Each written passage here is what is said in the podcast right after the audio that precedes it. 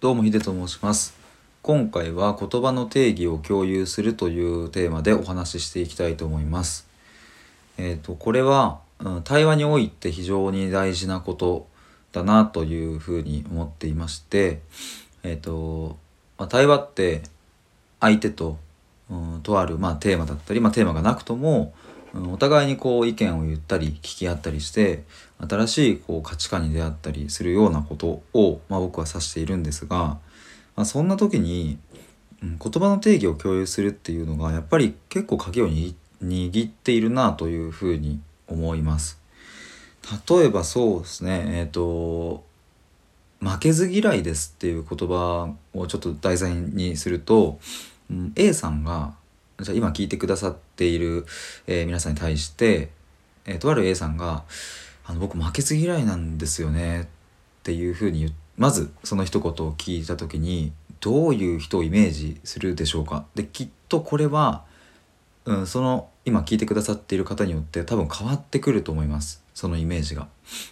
というのもここもう少し分解すると負けず嫌いっていうのが一体何に対しての負けず嫌いなのかっていうことがまだこれだと不明瞭ですよね。つまり自分昨日の自分に対して負けるのが嫌いっていうタイプの負けず嫌いもいるし、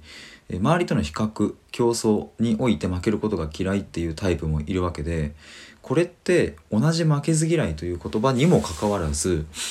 かなり違う、もう結構ひゃくはちじゅうど違うくらい違いますよねっていうことを思うと、うんとじゃあ面接、面接の場面で A さんが面接官に対して僕は負けず嫌いです、えー、これこれこういう経験があって、えー、だから負けず嫌い、えー、なんです、だから御社に入ってもうんとこう結果を出せると思いますみたいなことを言った時にその面接官は、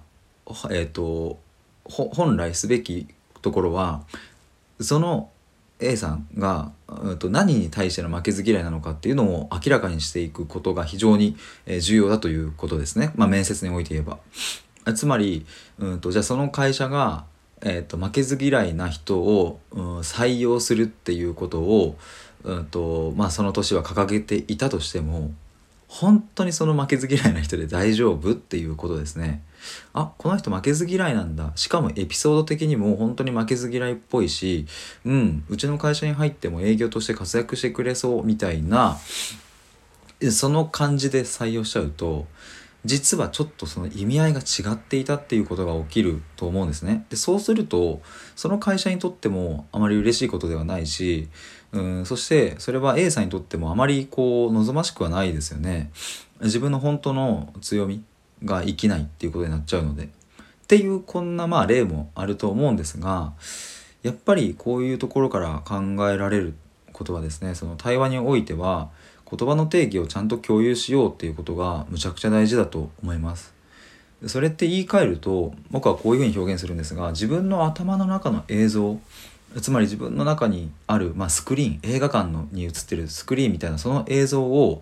えー、っと相手のスクリーンにもこう向けるみたいなこと。あれなんていうの、プロジェクターっていうのかな、なんかその映像をこう発射してる機械みたいなのあるじゃないですか。発射してる機械を自分の、うん、脳みそにあるスクリーンだけじゃなくて相手の方にもちゃんと映すっていうことが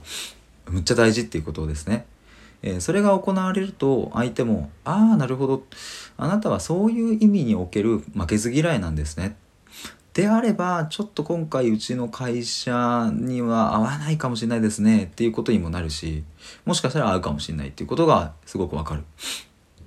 これはうんと僕は今ちょっと、えー、就活の例みたいなところ引っ張っちゃいましたが、うんと例えば家族、夫婦間や親子間や、まあ、それこそ友達とか親密な関係であればあるほどここのイメージの共有みたいなところはむちゃくちゃ大事になってくるなというふうに思いますね。でこれは自分の頭の映像を相手に映し出すのも大事だし、逆に言うとちゃんと相手の映像も自分で受け取れるだけの土台を持っておくっていう、それをちゃんと前提とすることが大事ですね。つまり相手が私負けず嫌いなんですっていうことを言ったらそれって一体どういうことなんだろう、相手の頭のスクリーンに映っているその映像は一体どんなものなんだろうっていう、自分もその映像を見たい、うん、そのためにはこんな質問をしたらいいかなっていうことを考えながら質問していくと非常に、うんと、いい、うん、価値のあるというかね、なんかこういい感じの対話がえっと行われていくんじゃないかなということを思いました。